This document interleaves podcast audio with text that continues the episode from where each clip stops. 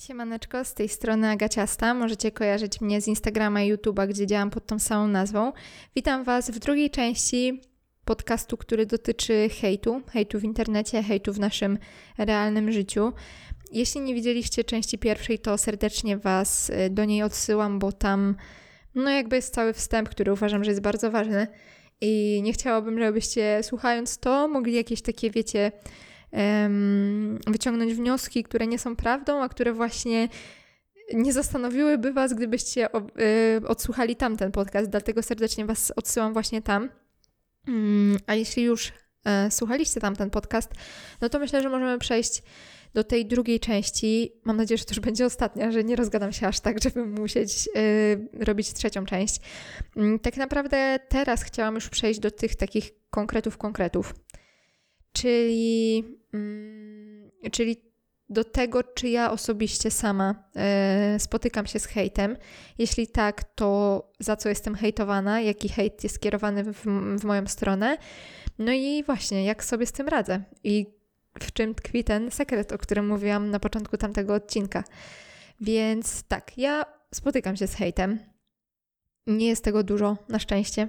E, bo nie będę grała bohatera, że o, mam wyjebane i w ogóle możecie gadać i wszystko po mnie spływa. Nie, tak nie jest. Ja jestem bardzo uczuciową osobą, mimo że, wiecie, mimo że nie chcę powiedzieć, że gram świra, bo jestem świrem. Jestem naprawdę świrusem totalnym i, i cały czas się śmieję i cały czas tańczę, śpiewam i w ogóle, ale jestem bardzo skrajna i właśnie e, na 20 godzin tego, gdzie ja śpiewam, tańczę i w ogóle się śmieję, i chcę podbijać świat, przychodzą 4 godziny, w które ja płaczę. I tutaj nie mówię o całej dobie, bo wyszłoby, że nie śpię, a sypiam całkiem sporo. Mm, tylko ogólnie pokazuje skalę, że mimo wszystko w tym moim życiu są takie chwile, kiedy to wszystko gdzieś tam się we mnie psychicznie uspokaja i wtedy przychodzą jakieś myśli, z którymi nie do końca sobie czasem radzę. E, I właśnie, i właśnie to nie jest tak, że, że sobie radzę z hejtem i że właśnie on po mnie spływa. Hmm. No ale właśnie, jaki hejt mnie dotyczy? I właśnie, czy się w ogóle z tym spotykam? Więc tak, spotykam się z tym. E, ja działam w sieci już dosyć długo, bo tak naprawdę Instagrama mam, ojej, ostatnio szukałam e, daty założenia i miałam ją, ale nie pamiętam. Załóżmy, że jestem na Instagramie 6 lat, na YouTubie jestem 2 lata. E, no i tak, spotkałam się z tym hejtem. Mm, o ile na Instagramie były to bardzo, bardzo pojedyncze przypadki, jeśli były, ale nawet nie pamiętam. Raczej na Instagramie to raczej są takie po prostu, ej mała, wyruchałbym cię, nie? Ale to nie traktuję tego jako hejt, tylko po prostu bardzo niestosowną wiadomość, bym tak to powiedziała, no ale to bardziej bawi niż gdzieś tam boli w jakiś sposób.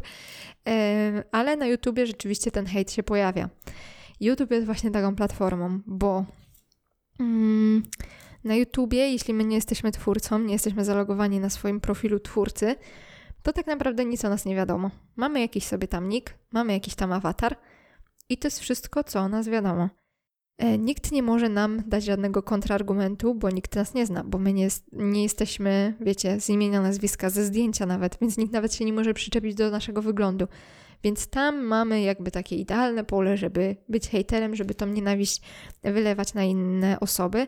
No i owszem, tak, jak zaczęłam nagrywać na YouTubie, zderzyłam się z pierwszym takim powiedzmy prawdziwym hejtem i z, z pierwszym płaczem, że ktoś mnie hejtuje, że dlaczego on to robi, że przecież ja nic złego nie zrobiłam, dlaczego ktoś mi tak napisał i tak dalej, i tak dalej.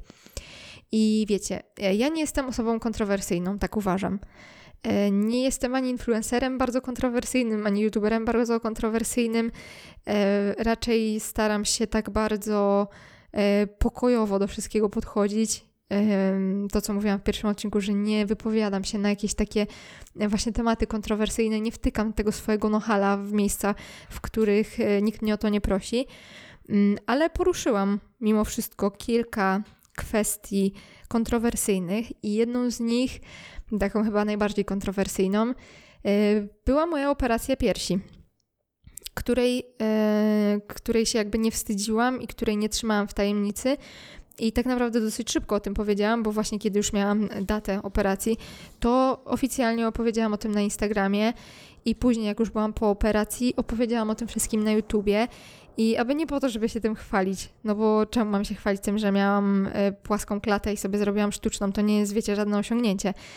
E, ale zrobiłam to dlatego, że skoro ja wam pokazuję na moim Instastory praktycznie każdy mój dzień, i jestem z wami szczera i niczego z wami nie ukrywa, przed wami nie ukrywam, e, to czemu miałam nagle właśnie coś, czego ja się nie wstydzę, bo nie wstydzę się tego, że mam sztuczny biust, po prostu jest sztuczny, no i, i okej, okay, jakby jest koniec tematu. I super, że są kobiety, które mają naturalny i jakby zgadzam się z, z tym, że komuś może się totalnie nie podobać sztuczny biust, I, I, tak niech tak zostanie, jakby wiecie, wydaje mi się, że na tyle jest kobiet z naturalnym biustem, że każdy facet, który chce mieć kobietę z naturalnym biustem, znajdzie ją.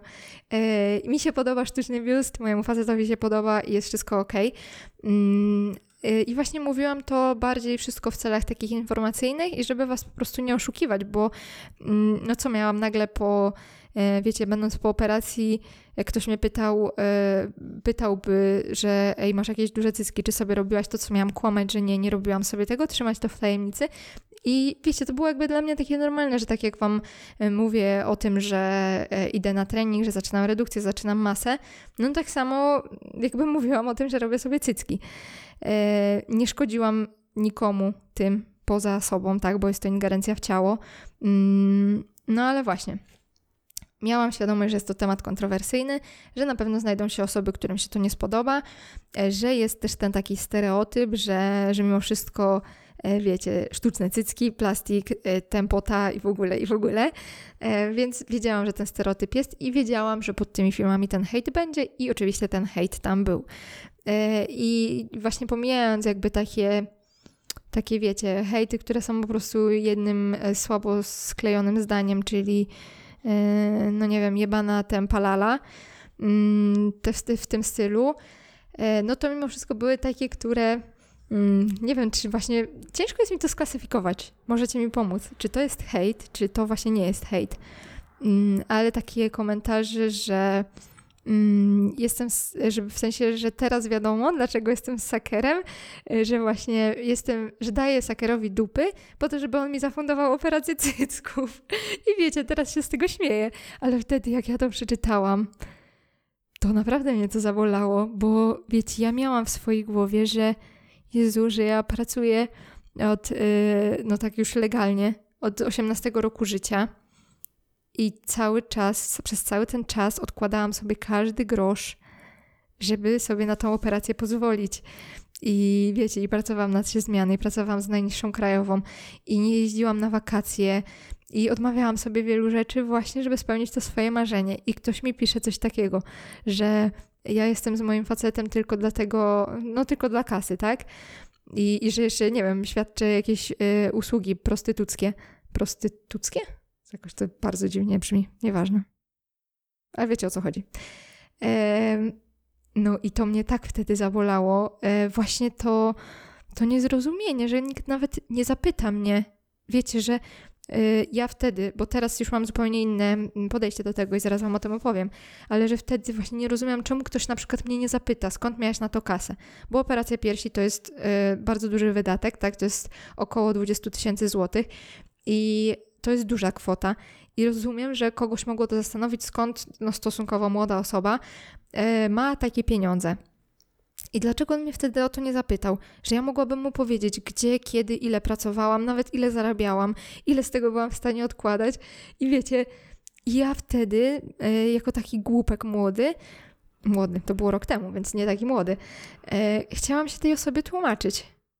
I ja wtedy tak zaczęło do mnie docierać, że w sumie czemu ja się chcę tej osobie tłumaczyć, skoro ona nawet nie chce mojego tłumaczenia. Ona nie chce znać mojej wersji wydarzeń.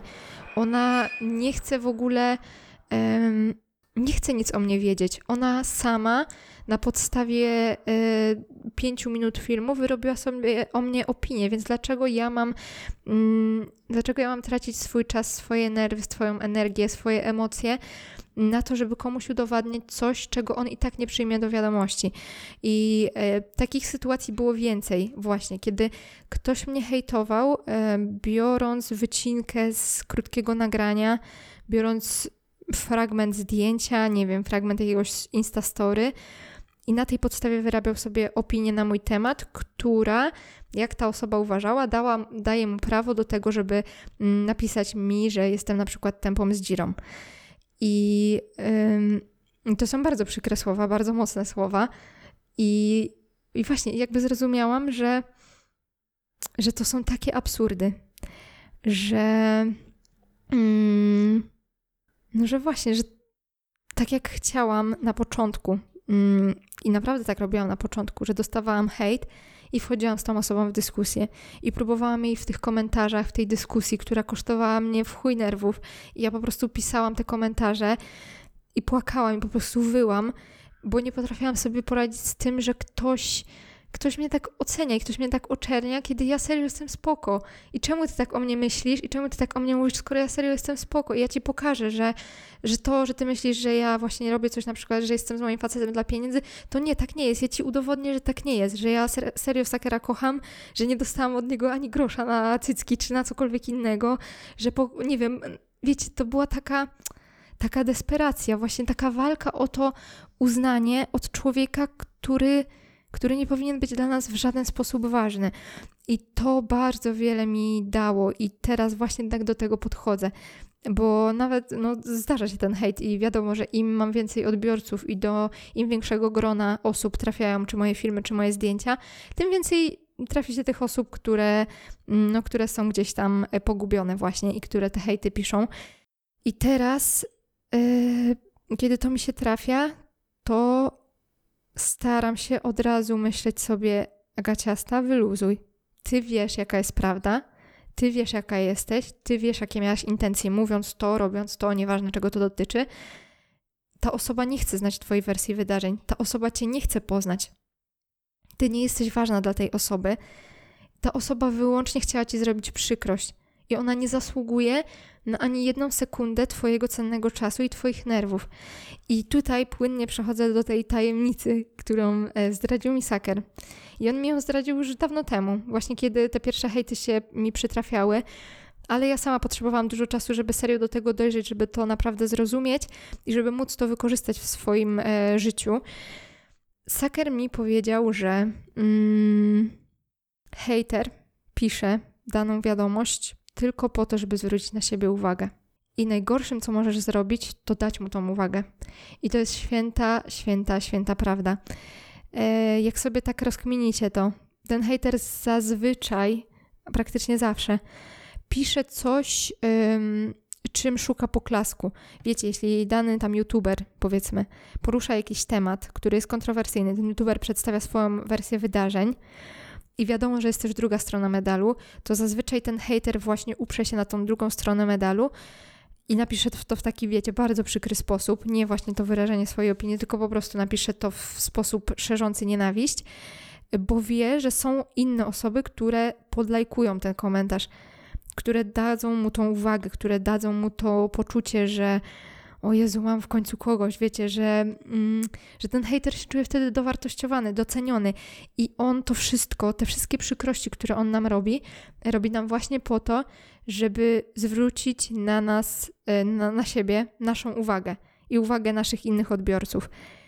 Więc y, to jest w sumie teraz komunikat też dla, dla samych twórców już, y, czy influencerów, y, czy youtuberów ja to obserwuję i to jest strasznie przykre, że e, najgorszym, tak mi się wydaje, to wszystko jest oczywiście moja opinia, z którą nie musicie się zgadzać, wydaje mi się, że najgorszym, co można zrobić, a co tak wiele twórców robi, ja po prostu, no jest mi bardzo przykro i zawsze właśnie mam tak, że zastanawiam się, bo obserwuję kogoś i ten ktoś robi coś nieświadomie i ja mam ochotę mu napisać, żeby tak nie robił, bo coś tam, coś tam, ale właśnie wtedy bym już wtykała ten no, w nos w nie swoje sprawy, więc wstrzymuję się, ale często możecie pewnie zauważyć, że jest tak, że mm, na przykład influencer otrzymuje w wiadomości prywatnej hejta, paskudnego, obraźliwego hejta.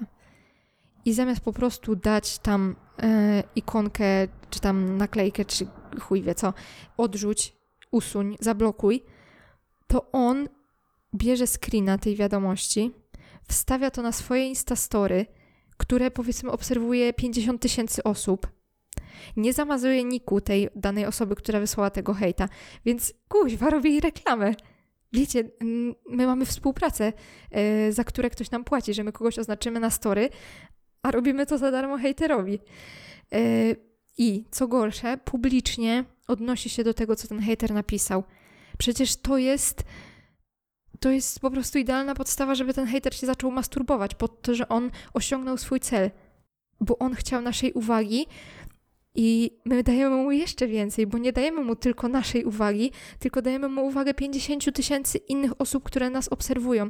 Widzicie ten absurd, widzicie to, jaki to jest duży błąd. I ja oczywiście, tak jak mówię, ja nikomu tego nie napiszę, e, żeby tak nie robił, bo to nie jest moja sprawa i każdy decyduje o tym, e, jak chce się z tym hejtem mm, jakby zajmować, jak chce na to wszystko reagować. Ale osobiście gdybym ja miała tak robić, e, że, że próbuję tym hejterom wytłumaczyć, udowodnić, że jestem spoko i robić to na, na forum publicznym, żeby też pokazać, bo to jest takie właśnie. Ja wiem, co dany twórca, który to udostępnia, może mieć na myśli. To jest chyba taka próba mm, ośmieszenia publicznego tego hejtera. Pokazania mu publicznie, że on nie ma prawdy, że on nie ma racji. Ale, ale to tak nie działa, bo to się przewróci przeciwko nam, bo właśnie dajemy mu to, co on chciał osiągnąć. I najskuteczniejszą karą dla hejtera jest to, żeby nie zwrócić na niego uwagi. I to jest właśnie ten sekret, który Saker mi zdradził i który ja osobiście sama stosuję i uważam, że to jest, że to jest jeden z powodów tego, dlaczego ja nie mam w sumie dużo hejtów. Że to są pojedyncze przypadki raz na kilka miesięcy, lub no jak e, wiadomo, jak właśnie zrobiłam sobie tą operację piersi, dodawałam filmy, które e, poszły na bardzo dużą skalę i tak dalej, to gdzieś tam się ten hejt pojawia, ale nie mam tak, żeby miała właśnie jakiegoś takiego, wiecie, hejtera, który mi każdego dnia próbuje niszczyć życie, który regularnie mnie gdzieś tam jakieś takie, mm, jakieś przykrości sprawia, bo ja po prostu nie daję im e, satysfakcji. I jak dostaję hejt albo dostaję wiadomość, która wiem, że nie jest napisana, że to właśnie nawet nie musi być taki, wiecie, obrzydliwy hejt, ale wiem, że, to, te, że ta wiadomość jest napisana, żeby sprawić mi przykrość albo żeby złapać takie zainteresowanie wśród innych osób, to po prostu udaję, że tej wiadomości nie ma. Oczywiście ja ją, prze, ja ją przeczytałam, tak? Ale yy, nie pokazuję tej osobie, że ona coś dla mnie znaczy, że ja w ogóle wiem o jej istnieniu. I na przykład dostaję, wiecie, 50 komentarzy, z czego jeden jest negatywny. Taki nie chodzi o to, że ktoś się ze mną nie zgadza, tylko właśnie to, co mówię, że jest to na, gdzieś tam na pograniczu hejtu, albo po prostu jest to hejtem. E, to odpisuję tym 49 osobom, a ten jeden komentarz olewam. Po prostu. Nie ma go dla mnie. I ja nie mówię, że mamy e, wszystko usuwać, e, ale do tego też zaraz dojdę. Mm, tylko właśnie, jeśli, to, jeśli nie uważamy, że to jakoś narusza regulamin e, jakiejś tam platformy, mm, social media albo, albo po prostu gdzieś jest bardzo obraźliwe, ale nie chcemy na to odpisywać, bo wiemy, że, że to do niczego nie prowadzi, że to jest tylko jakieś tam wetknięcie nam szpileczki, no to po prostu to olejmy. Zapomnijmy o tym, że to było i nie usuwajmy tego, jeśli nie chcemy. E, bo wiadomo, usuwanie komentarzy to też jest takie, mm, taki delikatny temat, bo jak ktoś zauważy, że my to robimy, no to potem będzie, że o Boże, nie możesz się pogodzić z prawdą i usuwasz komentarze i będzie to nas prześladowało. E, ale, ale po prostu nie odpisujmy i wtedy ten komentarz spada na sam dół i nikt nie, do niego nie dotrze, bo pozycjonują się jako pierwsze te komentarze, na które my odpowiadamy, nad którymi jest duża aktywność, a ten smutny, samotny komentarz jest gdzieś sobie tam na samym dole i on umiera i taki hater, który napisał mi dany komentarz i widzi, że mnie to w żaden sposób nie zabolało, bo to, że ja sobie coś poczułam, to on tego nie wie. Dla niego Y, jest jakby jasny komunikat, że y, nie zrobiło to na mnie żadnego wrażenia, bo ja w żaden sposób, w żaden sposób nie zareagowałam na tą, y, na tą jego zaczepkę. I on sobie daje spokój, bo to nie jest, mm, bo to mu nie daje satysfakcji. Nie daje mu satysfakcji samo to napisanie tego, tylko on szuka tego poklasku. I dlatego właśnie uważam, że taka walka z hejtem otwarta na Instastory czy w ogóle na profilu że to napędza błędne koło. Bo jeśli mamy jednego hejtera i my pokażemy całemu światu, wszystkim naszym odbiorcom, jak, jak bardzo tym hejtem się przejmujemy, jak bardzo to jest dla nas ważne, że my właśnie poświęcamy na przykład godzinę swojego Instastory, na którym e, nagrywamy y, odnoszenie się do tego danego komentarza, to pomyślcie, co czuje drugi hater, który nas po cichu obserwuje i który jeszcze do tej pory nic nam nie napisał, bo w sumie się zastanawiał, czy ma to sens. I widzi, że to ma sens, że jeśli on napisze coś, no to jak nas to musi boleć, że znowu się tak e, zainteresujemy tym, tym głupim komentarzem. I to napędza błędne koło i tych hejterów będzie coraz więcej, bo są na świecie parówy i ciężko jest z tym wygrać, że są i będą osoby, który, dla których przyjemnością jest sprawienie przykrości innym. Dlatego e, właśnie dzielę się tą mądrością, którą dostałam od Sakera i którą teraz mm, wydaje mi się, że rozumiem, ale nie powiem, że w 100% już potrafię ją wcielić w życie, bo mimo wszystko są takie wiadomości, które mnie bolą. I to właśnie nawet nie są takie typowe hejty, chociaż, no właśnie, to jest trudne, żeby to klasyfikować. Więc sami możecie sobie wyrobić opinię, czy to jest właśnie realny hejt, czy może, czy może właśnie to jest to wyrażenie swojej opinii, która po prostu nie jest zgodna z moją. Ciężko jest mi to określić, ale o, właśnie, jeszcze zanim to powiem, to a propos tego usuwania komentarzy, ukrywania komentarzy. E, powiedziałam, że jeśli my usuwamy komentarze, no to właśnie może ktoś to zauważyć i może to być przewrócone przeciwko nam. Okej, okay, ale yy, nie możemy godzić się na łamanie regulaminu na przykład YouTube'a albo Instagrama, bo my możemy mieć z tego powodu konsekwencje. I dlaczego my jako właściciel kanału mamy akceptować to, że na naszym, gdzieś tam na tej naszej platformie, na tym naszym profilu e, będzie szerzona nienawiść, e, wulgaryzmy i tak dalej. Więc ja jakby nie mam, nawet się nad tym nie zastanawiam. Jeśli widzę taki komentarz właśnie, który jest bardzo obraźliwy, czy to w stosunku do mnie, czy do kogoś bliskiego, czy do, nawet wiecie, nawet jeśli ludzie między sobą w tych komentarzach zaczynają się wyzywać, to się nie zastanawiam, po prostu to usuwam ja nie będę, e, wiecie, akceptowała tego, żeby na moim profilu działa się taka patologia, bo jeszcze ja będę miała kiedyś z tego powodu konsekwencje, bo YouTube zobaczy, że na moim profilu e, są takie, a nie inne treści, że takie coś się pojawia i ja jako twórca daję na to przyzwolenie, bo tego nie usuwam. Więc e, jakby oficjalnie mówię tutaj, tego się nie wstydzę i uważam, że tego nie można się wstydzić i trzeba to robić, bo my jako twórcy nie możemy dawać przyzwolenia na to, żeby ten hejt się szerzył i żeby nasz profil był kolejnym y, polem, gdzie ten hejt może się szerzyć i gdzie ta nienawiść może się szerzyć. Więc jeśli widzicie taki przejaw, to nie bójcie się tego usuwać. Jeśli ktoś wam zarzuci, że usuwasz komentarze, to dajesz mu screen z regulaminu, że to naruszało regulamin. I możesz napisać, że YouTube to usunął, a nie ty, jeśli się boisz tego, przyznać, że ty to zrobiłeś. Ale no nie bój się tego, no nikt nie ma prawa cię obrażać i nikt nie ma prawa cię wyzywać. I po prostu masz prawo się na to nie zgadzać i usunięcie takiego komentarza e, jest po prostu no, znaką tego, że nie dajesz na to przyzwolenia. I dla mnie to jest jakby sprawa jasna i klarowna. Mm, no, ale właśnie. E, są takie komentarze, które właśnie sami zdecydujecie, czy to hejt, czy nie hejt, mm, ale które mocno mnie gdzieś tam zawsze dotykają i staram się robić tak, żeby już to się działo na jak najmniej i rzeczywiście już naprawdę, e, już to wszystko ogarniam sobie w tej swojej główce, ale zauważyłam i to właśnie też mi pokazało, że ten hater nigdy nie chce nas zrozumieć i on on nie chce dążyć do tej zgody, on nie chce się z nami pogodzić i on nie chce zrozumieć, że my jesteśmy serio wartościowi i fajni, E, on ma jedno wyrobione zdanie i on go nie zmieni, ile byśmy mu nie tłumaczyli. I to pokazują, pokazuje przykład właśnie, który znam z autopsji, mm, dotyczący moich zbiórek charytatywnych i mojej działalności charytatywnej. E, wiecie, kiedy zaczęłam to robić, oczywiście pojawiały się komentarze, że robię, że robię to dla wizerunku, e, no i spoko, możecie sobie tak myśleć. Jak dla mnie to, wiecie, to by było zajebiście, gdyby każdy dla wizerunku pomagał. Realnie pomagał, bo świat byłby piękny. Jakby każdy jeden celebryta dla swojego wizerunku przekazywał milion na potrzebujące dzieci, psy, nie wiem, osoby starsze, osoby chore. To by było zajebiście. Wszyscy by mieli dobry wizerunek, bo pomagają, a wszyscy chorzy byliby szczęśliwi, bo mają pieniążki na leczenie. Więc jak dla mnie, co nie ma żadnego problemu, jeśli ktoś to robi dla wizerunku. To jest gdzieś tam tylko kwestia jego sumienia. Jeśli mówi e, odbiorcom, że robi to w innym celu, a robi to w tym, no to jest kwestia tylko jego sumienia, ale skutek jakby jest, y, uważam, dobry. No ale dobra, nie będę wam się tutaj tłumaczyć. Mam nadzieję, że, że znacie mnie na tyle, że wiecie, że po prostu pomaganie to jest dla mnie jak narkotyk i ja nie potrafię bez tego żyć. I wizerunek to jedno. Na pewno to wpływa na mój wizerunek i jakby nie będę temu przeczyć. I to jest fajne i cieszę się, że jestem kojarzona z pomaganiem. E, ale to naprawdę to nie jest źródło, te, dla którego i powód, dla którego to robię.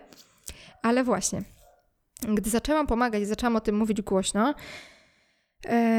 to tak, pomagałam mm, zwierzętom, to dostawałam hejty, takie naprawdę wulgarne i brzydkie, że y, czemu pomagam tym zapchlonym kundlom, skoro są miliony głodujących, chorujących dzieci na świecie. Że dlaczego, y, że to jest w ogóle, a dostałam też komentarz właśnie, że to jest grzechem pomagać mm, psom, kiedy y, mogę pomóc dziecku. To współczuję Boga, który tak y, wam każe robić. Mój Bóg jest zajebisty i bardzo się cieszy, jeśli ja pomagam nawet mrówce. Y, tak, więc jak zaczęłam pomagać mm, mojej Julii, którą adoptowałam przez taką wirtualną adopcję Julii, która jest z Republiki Kongo, Konga, z Afryki, jest czarnoskórym dzieckiem i adoptowałam ją i ta adopcja polega na tym, że do końca jej edukacji opłacam jej szkołę. Co miesiąc po prostu przelewam pieniążki, żeby ona mogła e, się uczyć no to dostawałam mnóstwo komentarzy, że jakim prawem ja pomagam, i tutaj cytuję, ja nienawidzę rasizmu i po prostu gardzę tym, e, czarnuchowi, który i tak zdechnie z głodu, skoro w Polsce są tysiące potrzebujących dzieci. Dlaczego ja pomagam e, komuś spoza Polski? No, i zastanawiam, a i tak, pomagałam też dzieciakom z Polski. Oczywiście mnóstwo zbiórek robiłam i mm, tam zazwyczaj właśnie takie dwie zbiórki, które mi zapadły w pamięć, no to mm, na, na taką e, Zuzankę, dziewczynkę z Białaczką z Knurowa, mojego rodzinnego miasta i teraz na, mm, na chłopczyka również z Knurowa. I wiecie, i robię to i ktoś mi zarzuca, dlaczego wybieram akurat te dzieci. Czy one są lepsze od innych dzieci? że dlaczego właśnie wybrałam tego chłopca, a nie innego. Dlaczego? Wiecie, i to, to mi pokazuje, że naprawdę nie dogodzimy wszystkim. I że nawet robiąc coś zajebiście dobrego, i tak znajdzie się ktoś, kto się przyczepi.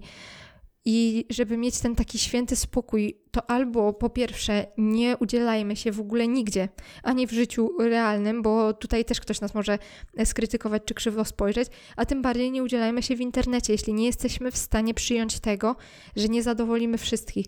I nie starajmy się tego robić, bo w momencie, kiedy będziemy próbowali zaspokoić hejtera i wytłumaczyć mu, że hej, posłuchaj, nie masz racji, pogadajmy o tym.